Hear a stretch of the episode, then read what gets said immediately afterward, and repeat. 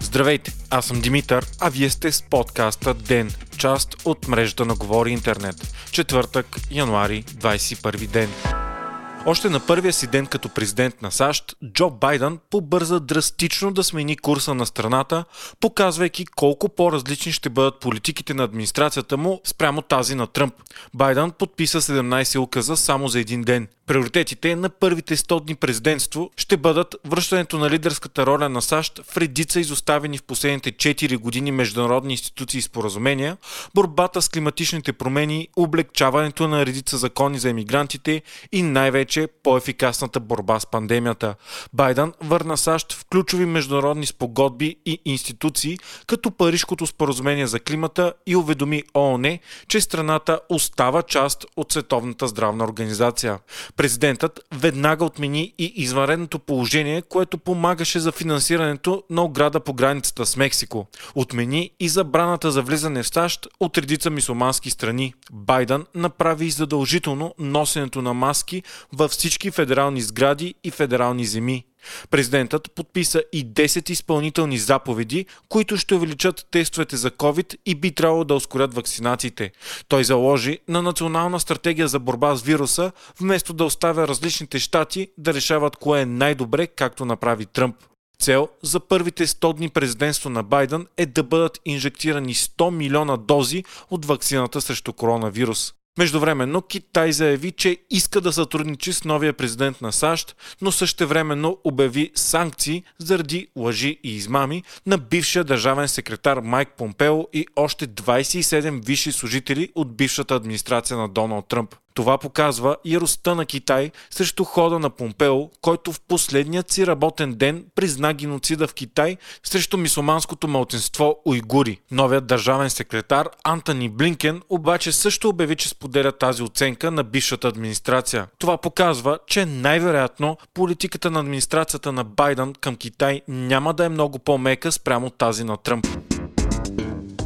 Правителството и Националния оперативен штаб дадоха на заден за облегчаването на противоепидемичните мерки в България. Причината е, че експертите от щаба споделят идеята, че ако мерките бъдат облегчени, има голяма вероятност случаите да се увеличат многократно и страната да навлезе в трета, още по-масштабна коронавирус вълна. Такъв би бил ефекта, ако новият и много по-заразен британски щам на коронавируса започне да циркулира масово в България. И макар все още да няма официални доказателства за неговото наличие, заради голямата българска общност за Великобритания е сигурно, че той вече се намира у нас. В момента в България се наблюдава голям спад по всички COVID показатели. Намаляват новите случаи, заболеваността на 100 000 души население, хората в болници и починалите от коронавирус. Експертите обаче се опасяват от случващото се в някои страни в Европа, където вече циркулира новия щам.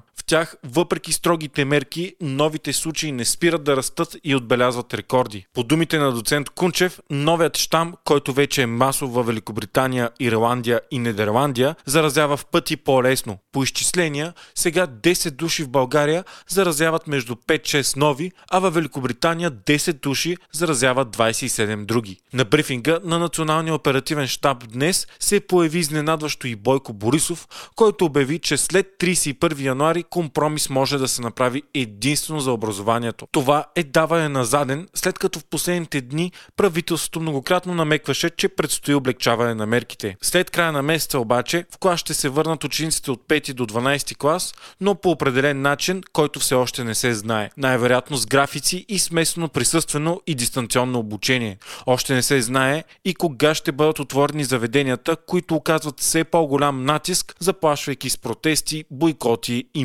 маршове. Междувременно България продължава да изостава с вакцинациите, както и предвиждаха някои експерти. До сега страната ни е вакцинирала едва 0,3% от населението си, което ни поставя на едно от последните места в цяла Европа. Дори съседна Сърбия е вакцинирала 0,7%. Като цяло обаче вакцинацията в Европейския съюз се забавя много. Страни като Италия, Франция, Германия, Испания и Австрия са успели да вакцинират едва по 1-2% от населението си. Водещи остават Израел с над 35%, Обединените арабски емирства с 22%, Пахрейн с 8,5% и Великобритания с 7,5%. До края на март пък се очаква в България да пристигнат 255 000 дози вакцини на Pfizer и Moderna. Все още обаче се очаква одобрението на вакцините на AstraZeneca и Johnson Johnson, от които България е поръчала огромни количества, тъй като са по-ефтини и по-лесни за съхранение. Унгария пък се превърна в първата страна в Европейския съюз, която разреши за употреба руската вакцина Спутник 5, както и вакцината разработена от AstraZeneca и Оксфордския университет. Пет партии влизат със сигурност в следващия парламент, а две са на кантар. Сочи ново проучване на Gallup International, проведено между 7 и 15 януари сред 1010 души. Политическа партия номер едно се очертава да е ГЕРБ в коалиция с СДС, като за нея биха гласували 22,9% от населението. Втора е БСП с 19,2%, следвана от партията на Слави Трифонов с 12,4%, ДПС с 10,9% и Да България с 6,2%. На Кантар са и патриотите и коалицията на Майя Манолова и отровното трио с по 4,6 и 4,5%.